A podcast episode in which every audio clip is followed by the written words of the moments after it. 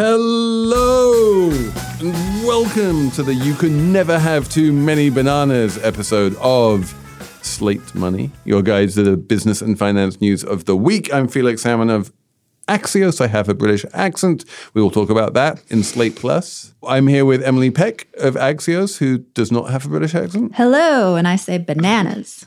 And you say bananas. and where and where's your accent from, Emily? Um, let's just say New York. We'll just say New York. And Elizabeth Spiers, if you listen to Slate Plus, you will hear her desperately trying to do an English accent. It's kind of glorious. You claim that your accent is mostly Southern still? No, I think it's mostly nowhere person now, but it's got a, a, little Southern inflection. So Elizabeth is going to explain to us all of the politics behind the debt ceiling and why it's so stupid and why it exists and why it hasn't been abolished. We are going to talk about regulation of tech in general and of AI in particular and whether it's a good idea and why at least one AI CEO seems to want it. We are going to talk about greedflation, the idea that inflation is caused by companies raising their profit margins and their prices and just trying to make more money for their shareholders. It's all coming up on Slate Money. Another day is here and you're ready for it. What to wear? Check. Breakfast, lunch, and dinner? Check. Planning for what's next and how to save for it? That's where Bank of America can help. For your financial to-dos, Bank of America has experts ready to help get you closer to your goals. Get started at one of our local financial centers or 24-7 in our mobile banking app. Find a location near you at bankofamerica.com slash talk to us. What would you like the power to do? Mobile banking requires downloading the app and is only available for select devices. Message and data rates may apply. Bank of America and a member FDIC. When you need mealtime inspiration, it's worth shopping Kroger, where you'll find over 30,000 mouthwatering choices that excite your inner foodie. And no matter what tasty choice you make, you'll enjoy our everyday low prices, plus extra ways to save, like digital coupons worth over $600 each week. You can also save up to $1 off per gallon at the pump with fuel points. More savings and more inspiring flavors make shopping Kroger worth it every time. Kroger, fresh for everyone. Fuel restrictions apply.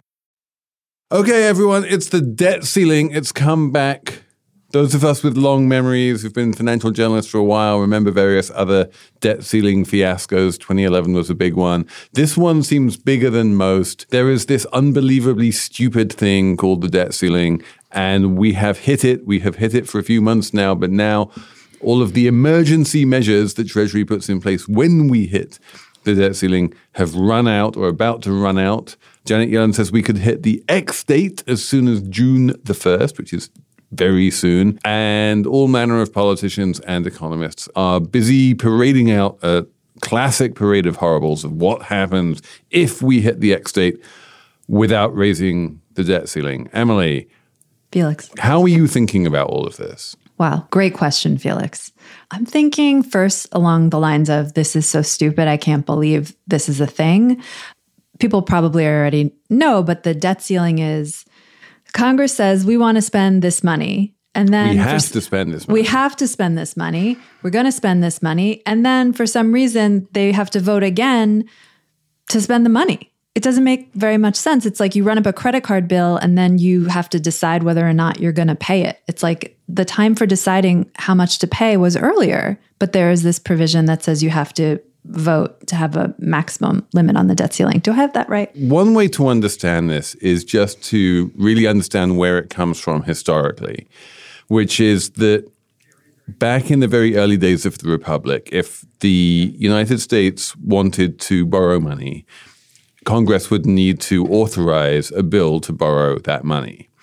And the power to make such authorizations always resided in the Congress. And then at some point in the sort of financialization of sovereign debt, people realized that individual congressional authorizations for every single treasury bond issue would be infeasible and crazy. So instead of authorizing every single treasury bond issue, Congress instead just said, you know what, Treasury, you can go ahead and just issue bonds, as many as you like, up to a limit of X. And that's basically what we've been doing up until now. All authori- all borrowing is still ultimately authorized by Congress, only instead of doing it on a issue by issue basis, they do it up to a certain limit basis. So basically, instead of doing it in the dumbest possible way, we do it in a slightly less dumb way. But ultimately, yeah, the what Emily is saying is right, which is that the spending decisions have been made. So Yeah. we have a legal obligation because these are laws that have been passed by Congress to spend this money. And there is a finite amount of money that we bring in in that taxes. And so that means that in order to fulfill our legal, legal obligation to spend the money, we need to borrow the difference. And the real rub comes when you hit the debt ceiling. And Congress has to raise the debt ceiling. It has done so many, many times in the past, and it will do so again this time. But the later it does that, the more chaos it causes, and the more that people worry that at some point they might raise it so late that there could be the D word. I feel like the the threat of default is always kind of a red herring because what inevitably happens is that uh, you know Republicans, especially now, believe that they there's some political value in just obstructing anything that Democrats want to do, so they opt for blocking any raising of the debt ceiling as a kind of nuclear option. So they say we're not going to compromise on anything and hope that they can back Democrats into a corner to get them to roll back spending commitments. And then if they do that, Democrats are less effective in this term, and that's part of what they want. And especially if they can get them to roll back things around social welfare programs, that aligns with their political incentives. But they don't actually have very much incentive to create a default. That would be bad for everybody. It would be bad for Republicans too.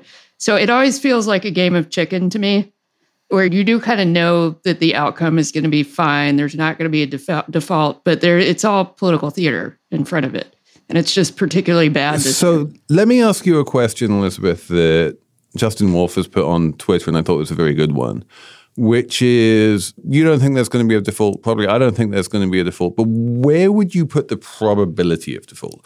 And he said, you know, would you say it's you know less than one percent, less than ten percent?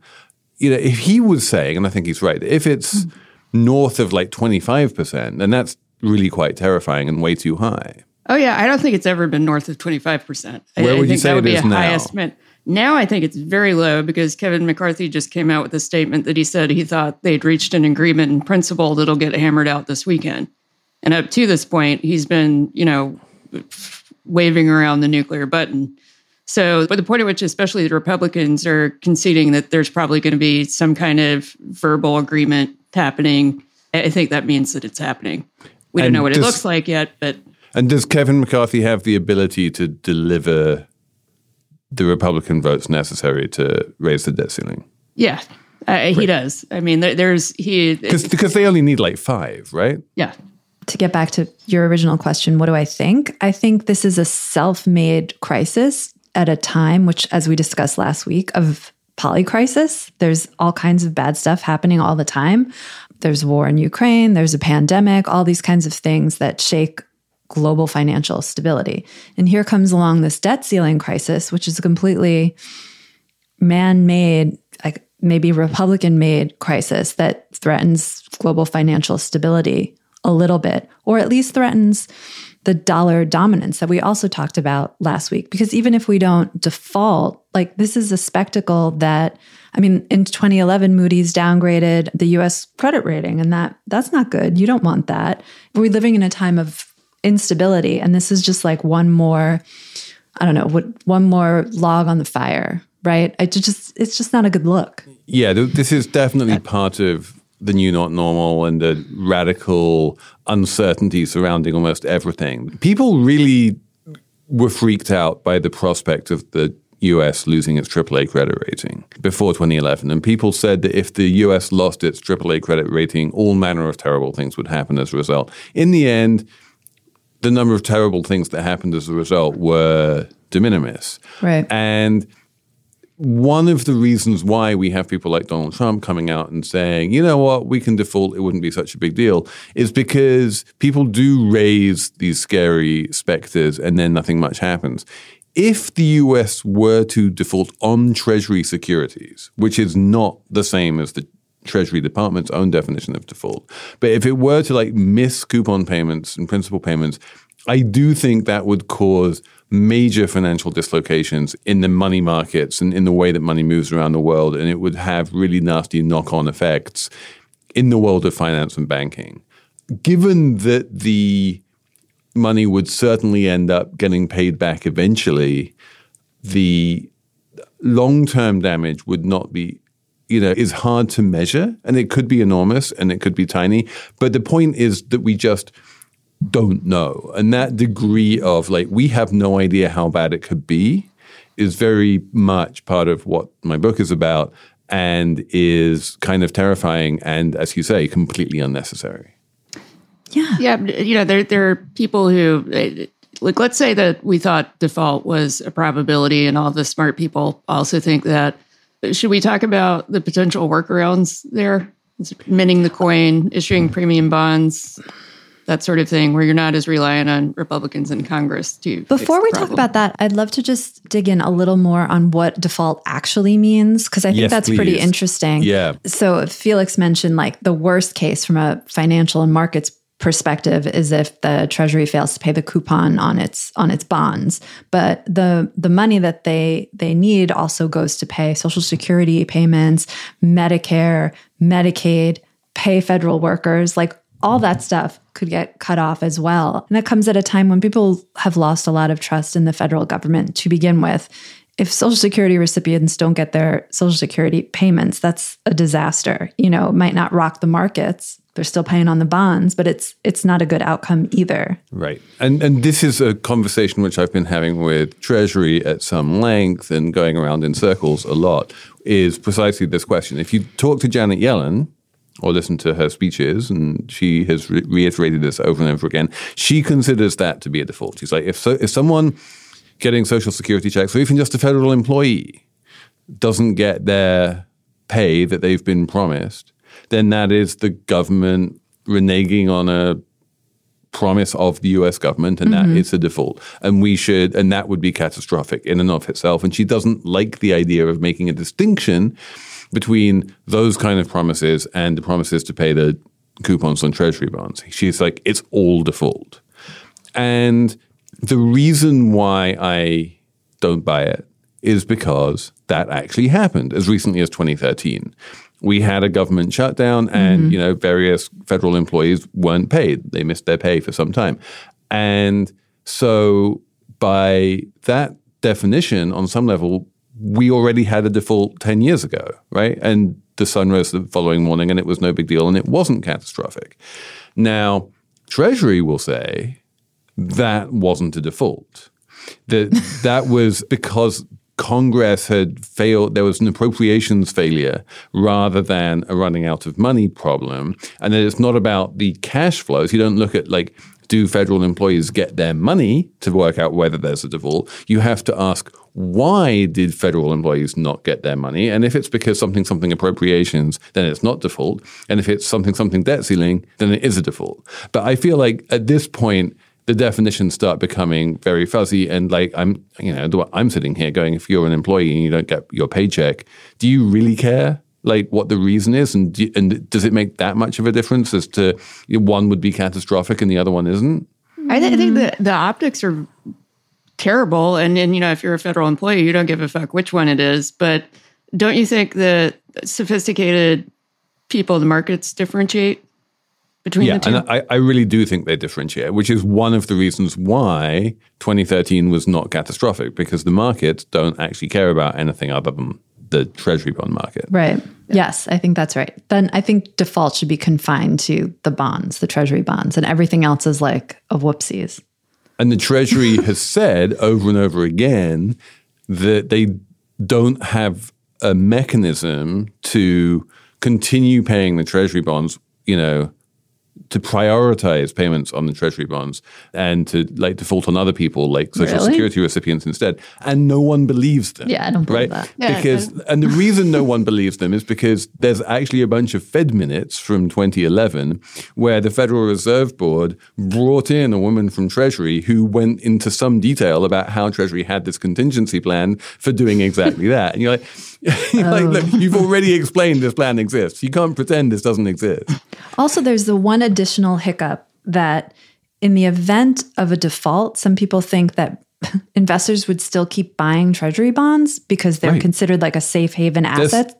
So in a crisis, you rush to treasuries, even though the crisis is with treasuries. This is what happened in 2011 is you had a flight to quality and treasuries are the highest quality bonds. And so treasuries go up in price and down in yield, even if they're the things that might be defaulting. Because there is, even in the event of a default, there's nothing safer than a treasury bond. And ultimately, you know that that is, you know, those payments are going to end up being made. Well, that's bananas, and I can't. You can't depend on that that belief lasting forever or No, being no, bedrock. you can't. That's that's what I was saying. We were saying before about instability and like testing these. Ba- it's a testing a boundary, and eventually you're gonna you're gonna break it.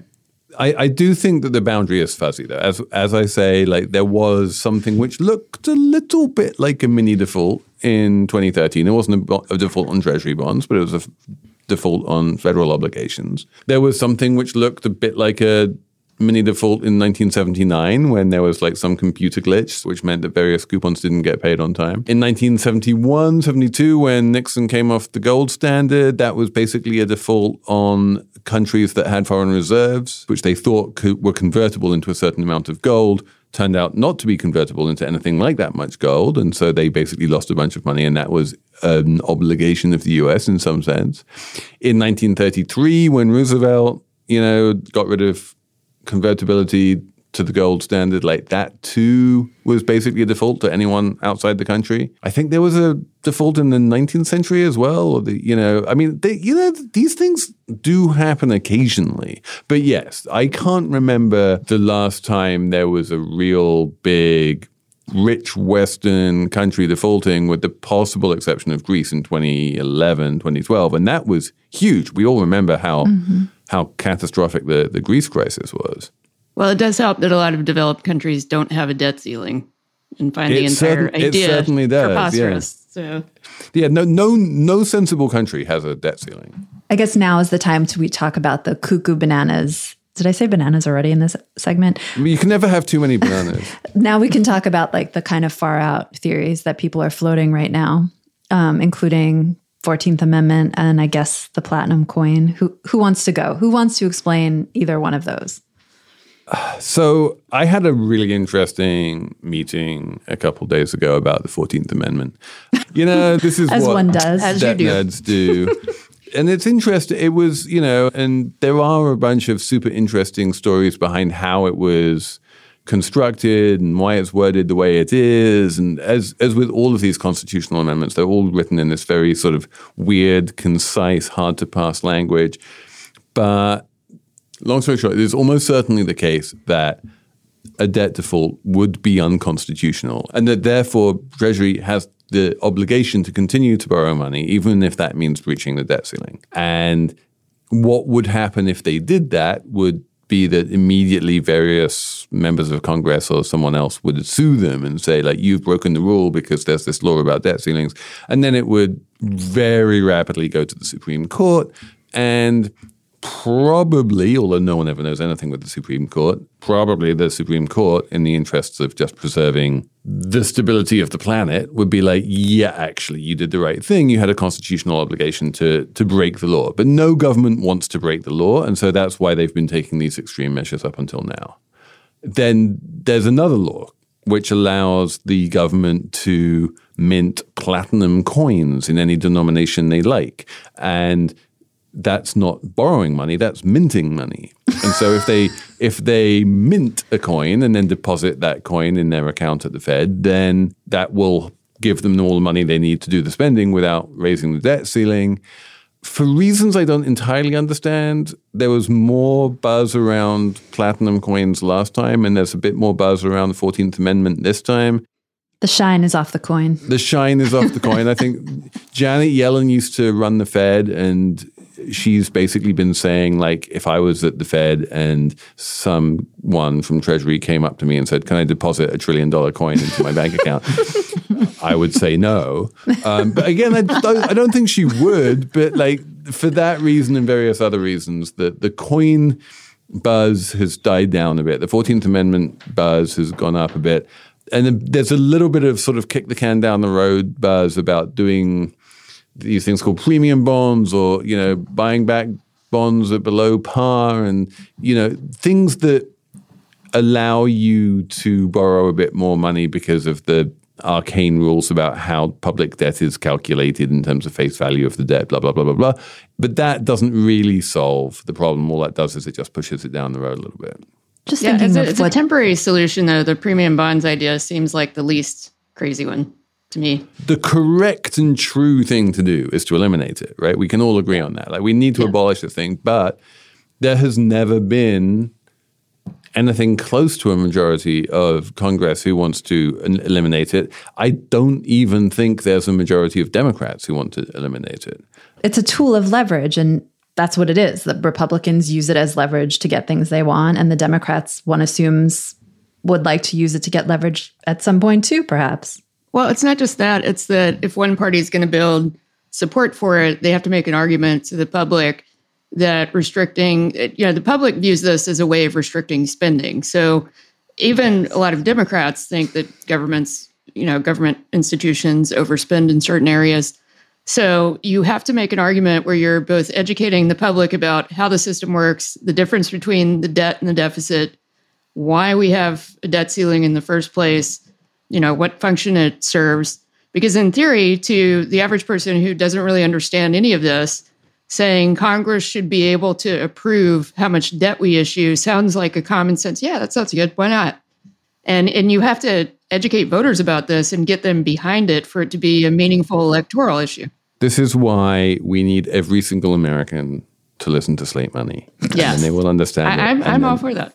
We can abolish the debt ceiling. Fine. Or, or just, you know, raise it to a googol or something and we'll be fine.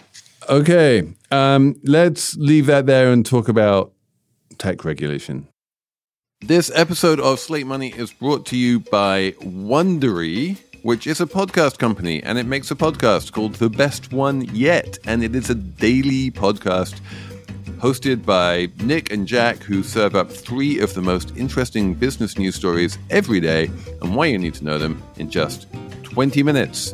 Do you want to hear about the $100 wedding dress that saved Abercrombie, or which real tech acquisition is like Game of Thrones, or the one financial equation that can finally solve climate change?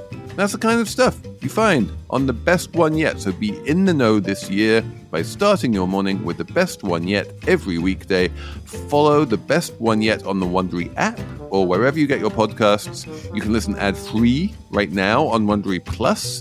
And for more deep dive and daily business content, listen on Wondery, the destination for business podcasts, with shows like The Best One Yet, How I Built This, Business Wars, and many more. Wondery means business. Apple Card is the perfect cashback rewards credit card. You earn up to 3% daily cash on every purchase every day. That's 3% on your favorite products at Apple, 2% on all other Apple Card with Apple Pay purchases, and 1% on anything you buy with your titanium Apple Card or virtual card number. Visit apple.co slash card calculator to see how much you can earn. Apple Card issued by Goldman Sachs Bank USA, Salt Lake City branch. Subject to credit approval. Terms apply. There seems to have been a bunch of news since last we talked about such things in the world of the government getting involved or not getting involved in what big tech companies do. A couple of headlines here. The European Union looks like it's going to levy an enormous fine on Meta, or Facebook as it's better known, for taking a bunch of information about European Facebook users and storing it in the United States. And the Europeans are like, well, you, this is going to allow the Americans to spy on Europeans, and you're not allowed to do that. And we're going to fine you. And Facebook is saying, but this is what we do: is we have our servers in the United States. We have a bunch of hearings on Capitol Hill about AI and whether it should be regulated and how it should be regulated and what the regulations should look like, which remind me a lot of the kind of hearings that we used to have about crypto, where you'd have all of the crypto people coming along to Capitol Hill and saying, please regulate us, and the Congress doing absolutely nothing. But there does seem to be this general consensus among both the AI crowd in Silicon Valley and Congress that AI should be regulated somehow, although there doesn't seem to be any real expectation that such regulations are going to materialize anytime soon. And then the third thing that caught my eye was Ron DeSantis, the governor of Florida, unilaterally banning something that doesn't exist, which is kind of impressive, which is a central bank digital currency in Florida. And he basically said, this is woke capitalism. And if you, we have a central bank digital currency, then the government will be able to stop you buying guns. And so I'm banning it. And none of this makes any sense. But on a profoundly basic level, a central bank digital currency by definition is legal tender. If it wasn't legal tender, then it wouldn't be a CBDC. And if you ban legal tender in one of the states of the union, then that is basically civil war. And I don't think people understand how like profoundly important this really stupid bill was. And so there's a bunch of stuff going on here. And Elizabeth is the kind of person who understands politics around these parts. Is any of it constructive or useful? I mean, it's it's useful to DeSantis because there there is a lot of anti central banking sentiment on the right, and a lot of it's just completely irrational. A lot of it's uh, you know the bankers are the, the Illuminati, the Fed is evil, blah blah blah. And he understands probably that it would be unconstitutional and it would never go anywhere.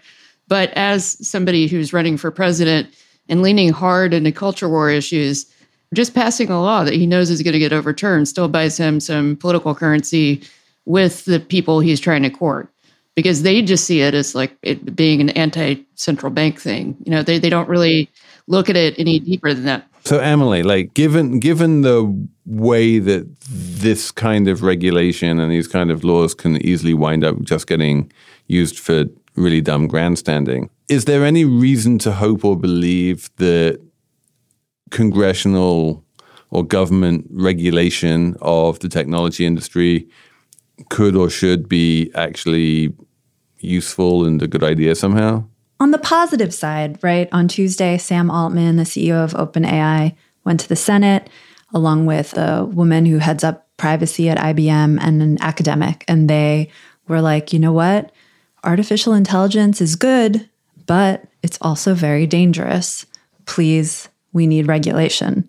And why I'm saying this is positive is because this is a little bit unprecedented. I know you talked about crypto people doing it, but they kind of did it a little after the fact. And Mark Zuckerberg kind of did this too, went and said, "Please, uh, we would love to be regulated." But he again, he did it after the after he got in trouble.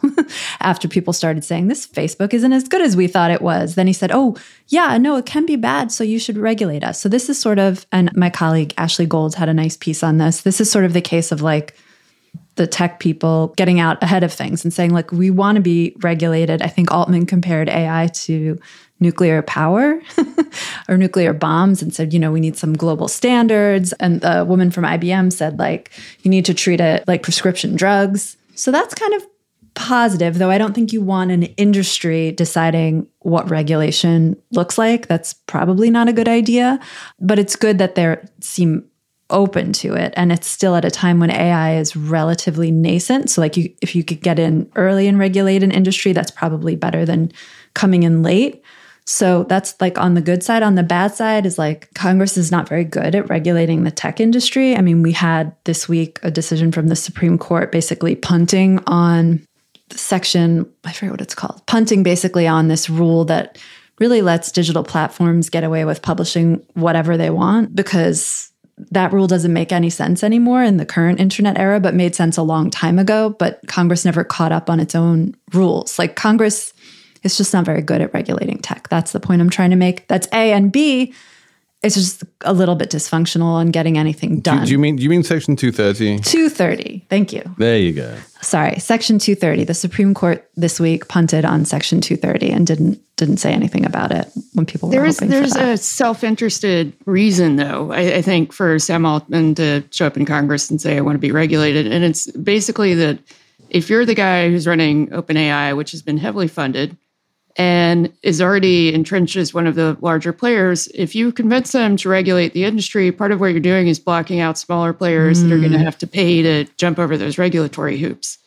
So note that the people coming in and doing this are people like Zuckerberg or Altman where their companies are positioned to be market leaders already. And they have an incentive to call for some level of regulation if it keeps out smaller competitive players. So I, I don't think it's entirely Altman being concerned about AI, although maybe he is. I think there's a good business reason for them to do it because, especially the, if you think it's. I mean, so wait, let me let me push back against that a little bit, Elizabeth. I, I feel like the competition to OpenAI and the big US AI players is not small AI startups who would suddenly be drowned in compliance costs. The competition is large Chinese AI companies who are already probably advanced further ahead than most of the Americans. Like the AI arms race is very much a US versus China thing rather than a big US companies versus small US companies thing. AI is so incredibly expensive in terms of the amount of compute you need and the amount of money you need and the number of researchers you need that it is improbable that some new startup is suddenly going to threaten OpenAI, it's much more likely that, you know, especially if OpenAI starts having to move more slowly because of US regulation, that China is just going to move far, far ahead. I just think that's a different vector for regulation. I don't think you would do that in this hearing. And and also, I, I, I, sort of disagree with you that OpenAI doesn't really have any competition. If that's what oh, you're saying. Oh, I'm not saying that. It has the, huge competition, but it has competition from Google, right? It doesn't well, have it competition also, from. it comes. It has a lot of competition from research centers that can then spin out technology. If you look at where all the innovation is happening in the U.S., it's not just big corporate companies like Google. A lot of it's happening in academic institutions and being funded by defense contractors. So I think Altman does have an incentive to have some level of regulation if it creates barriers to entry for stuff that you know OpenAI has already cleared. My my general take on all of this is that AI regulation is going to arrive at basically the same time as crypto regulation, which is never. That it, it's so difficult to implement that it's not really going to happen. It's very easy for America to pass a law saying private companies are not allowed to build a nuclear bomb, right? And we, you know, I'm sure that law is on the book somewhere. You know, it's pretty obvious that you can't build a nuclear bomb if you're a private company unless, you know, you do it very unless you're a defense contractor that does it very much like for the government within a certain very very tight constraints.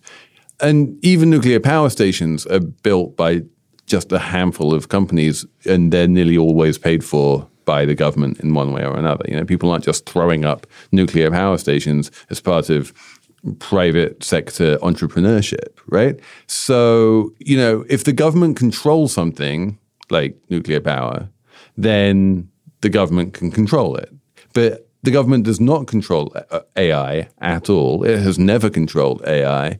And I think that horse is out of the barn now, and uh, it like we're not going to have that degree of government control. And it's all well and good to say AI should be regulated like nuclear power, but it's just it's not remotely similar. I wonder if it's comparable to like the auto industry because you know when cars were first invented, it was mayhem on the streets. There wasn't like traffic rules really. That took a while to all come together. Seatbelts weren't a popular thing. There was no law that mandated seatbelt use until much later because the technology maybe wasn't very good or the testing didn't exist yet. And it's like when it comes to regulation and consumer safety and public safety, it's kind of like it is kind of like move fast and break things, or it, or maybe it, it has been, or like with this autos analogy, I'm trying to blunder my way towards. It's like the industry kind of creates new technologies that makes it safer, and then the U.S.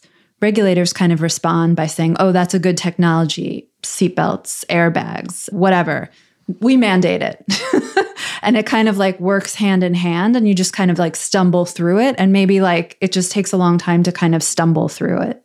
I think that's a really good analogy and I think that if AI was being developed as slowly as the auto industry developed, then right. that would be possible. Oh, and I yeah. just I think AI is just moving too fast. I don't think we I don't think Congress can move that quickly. No.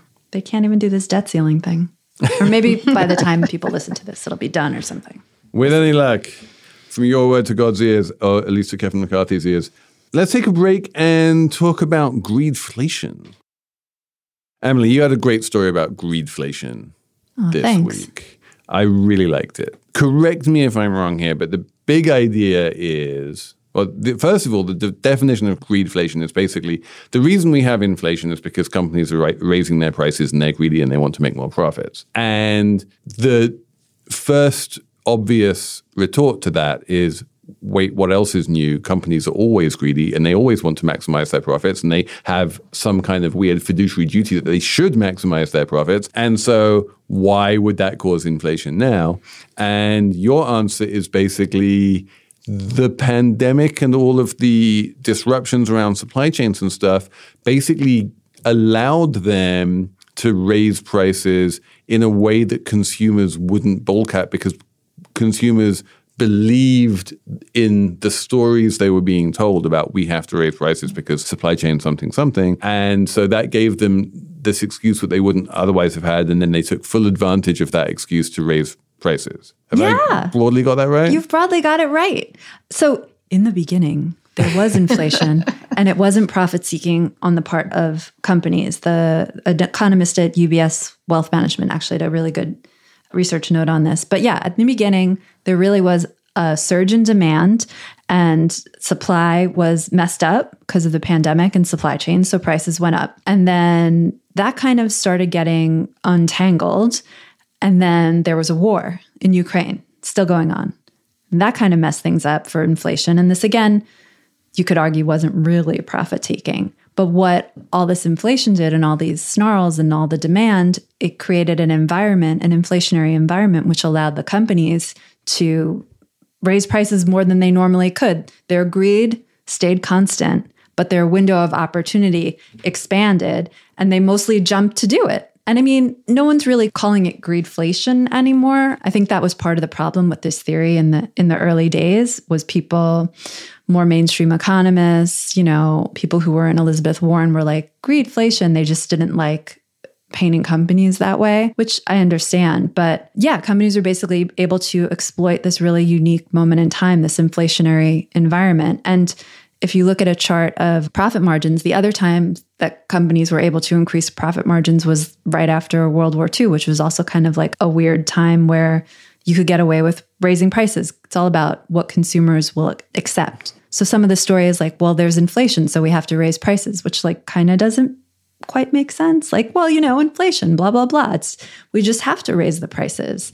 And so that is greedflation. It's real. And and more I think economists now are sort of looking at it and studying it and trying to figure out how it works because the solution that we have in place to fight inflation, it really fights it on the demand side, right? It's like you raise rates to kind of like crush the economy and then people have less money to spend so they don't the demand goes down and prices kind of fall. But if the reason prices went up is because companies are doing it, there might be other less painful solutions out there than raising rates and like causing a banking crisis, blah, blah, blah.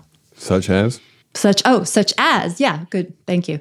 And this is kind of interesting, if you don't mind me backing up. There is this economist at UMass Amherst named Isabella Weber. And back in December 21, late December 21, she published this article suggesting one solution. She called the solution price controls.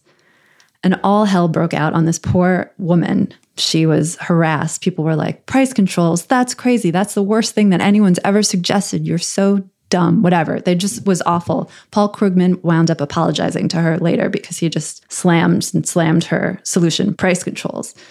But kind of the irony is after Russia invaded Ukraine and, you know, people were worried about energy prices, the EU and then ultimately the United States did what? They did price controls. And we haven't really talked about the cap on oil prices. $60 a barrel, which is the most that Russia can sell Yes, oil for. they yeah, capped price control, and it price worked. control. Yes, and it worked. And Isabella Weber wound up working with the German government to like work on these price controls, and they've been a big success. So, to answer your question, one of the solutions would be some kind of price controls in really important sectors that are like inelastic where like the demand is kind of constant. So monetary policy isn't the best solution there right? Like people still need to like use the energy. My favorite example of price controls is in Mexico, where the government sets the price of tortillas. right. Stuff like that. I mean it, the other sector that's really important besides energy and which i think Professor Weber still doesn't quite know exactly how it would work is food because there is some inelastic demand for food, right? We all need to buy food. We should set the price of tortillas. And yeah, and so she was telling me that in France now they're like experimenting with like a basket of necessary food that they control prices on and stuff like that. So, yeah, I mean, it sounds really Stalinistic, I guess, but it could be. And there's probably like subtler ways to control food costs and food prices, like going back to commodities or I don't know, something with grain. We already engineer food consumption choices for poor people via SNAP and restrict what they can buy. So if you were going to create a, you know, discounted basket of goods, we, we Yes. already sort of Yeah, and we, we already subsidize corn and all of these other things. Sure. So that brings down the price. And another solution to greedflation, which I think we will all think is wonderful, is that if you talk about it and people believe it's happening, then it kind of starts to go away because companies can't get away with raising their prices anymore. It's like we've seen through the magic curtain. And that's what the, the UBS guy was telling me because there's been more attention about this in the UK and there's been like a commission on food prices. And the same week they had this commission met, apparently supermarkets started cutting prices. Like all it takes is just like talking about it and recognizing it, and that can help a little bit. we had a segment on the Today Show and GMA. Amazing. I have a question. If so, let's say for some inexplicable reason, inflation drops significantly. There's no real reason why, or, or, or scenario where people would drop prices again, right?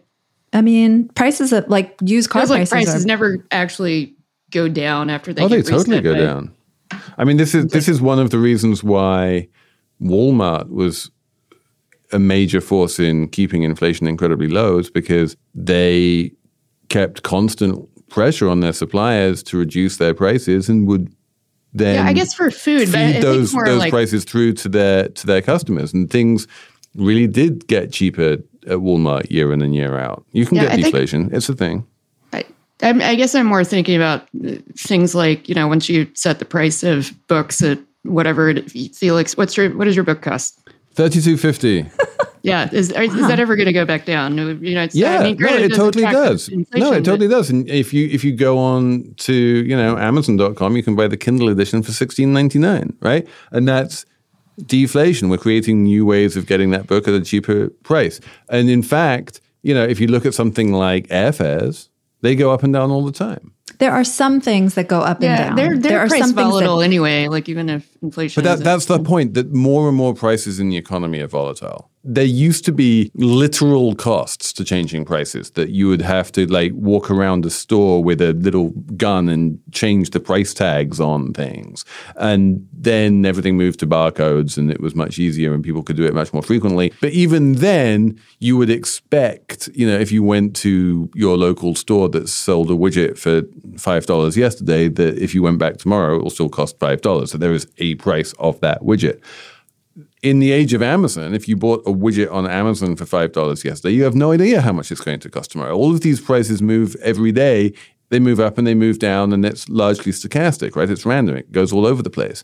And this idea of prices being sticky and they move up a bit sometimes and they never really come down, I think that is gone. And I think that in fact, it is much easier to have deflation these days than it ever was in the past, precisely because prices do move down a lot on a regular basis. And, you know, overall, they probably move up more than they move down. And so overall, we get inflation. But there's no reason in principle why you couldn't have just a small little change in the balance there and prices moving down more than they move up and you'd have deflation. I think deflation is actually possible now thanks to Amazon and dynamic pricing in a way that it never was before. Mm, I mean, I think it's I possible. I just don't know what the corporate incentives are for. But there are some big things that are still really sticky. I think the big one would be rent. Like if you look at a chart of, you know, median rent or average rent, it just that goes up and to the right with almost no dip. Not even during 08 was there a dip in rent. And that's just a big component in inflation overall. You know what I mean? So even if like the stuff at Walmart gets cheaper, I think overall we're still we've all level set at higher prices now. Okay, numbers round. Elizabeth, you have a number? Uh, yeah, mine was uh, 4,800 and that's dollars. And that's the starting price for a couple who wanted to stay at the hypothetical Star Wars Galactic Super Cruiser, which was the luxury hotel that was being built in Florida that now Disney has canceled work on because of Ron DeSantis.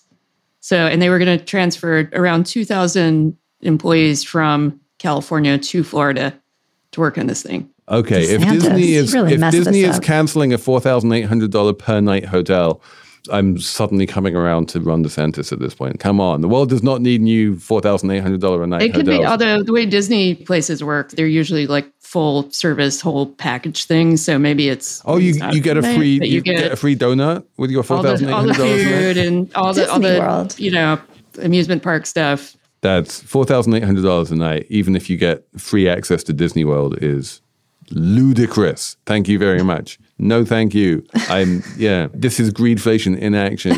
No one should be able to charge that much. Emily, what's your number? Okay.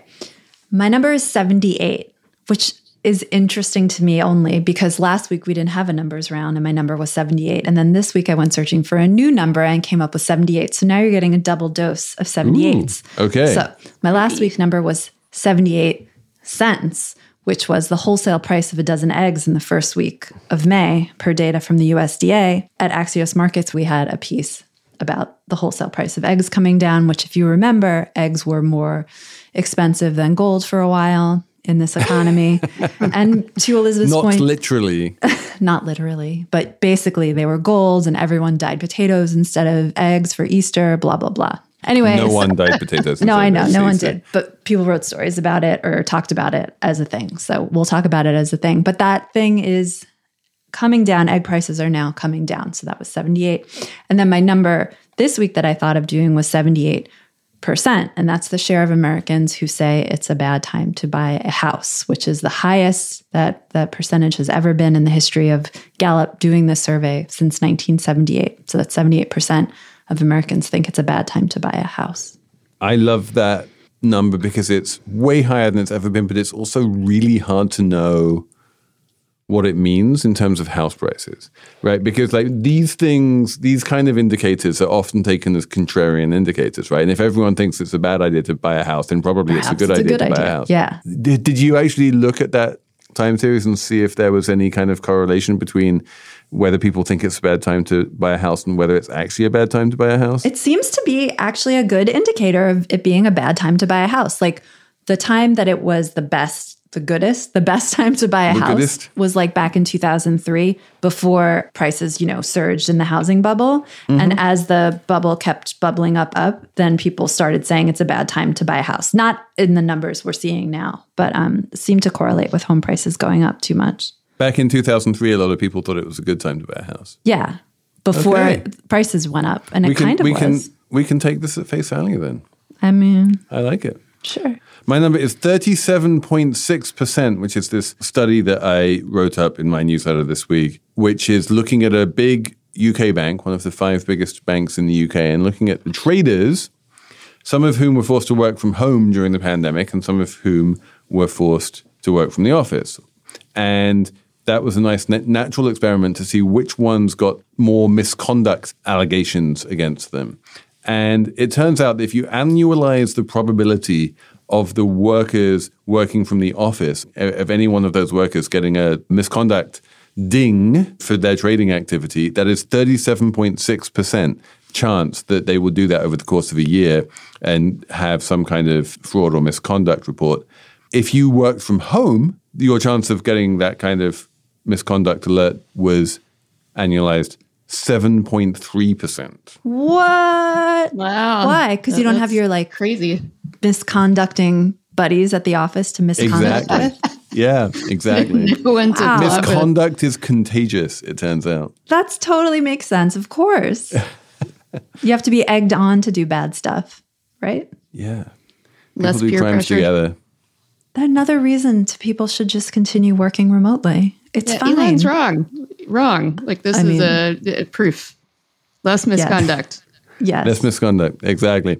okay. I think that's it for us this week. Thank you to Patrick Fort and Jessamine Molli and the Seaplane Armada crew and the whole village that it takes to put this show together. You are all awesome. We love you very much. We will be back on Monday with Slate Money Succession. We have Abigail Disney coming on to talk about episode nine, which is something you're definitely going to want to listen to. And then we'll be back next week on Saturday with another Slate Money.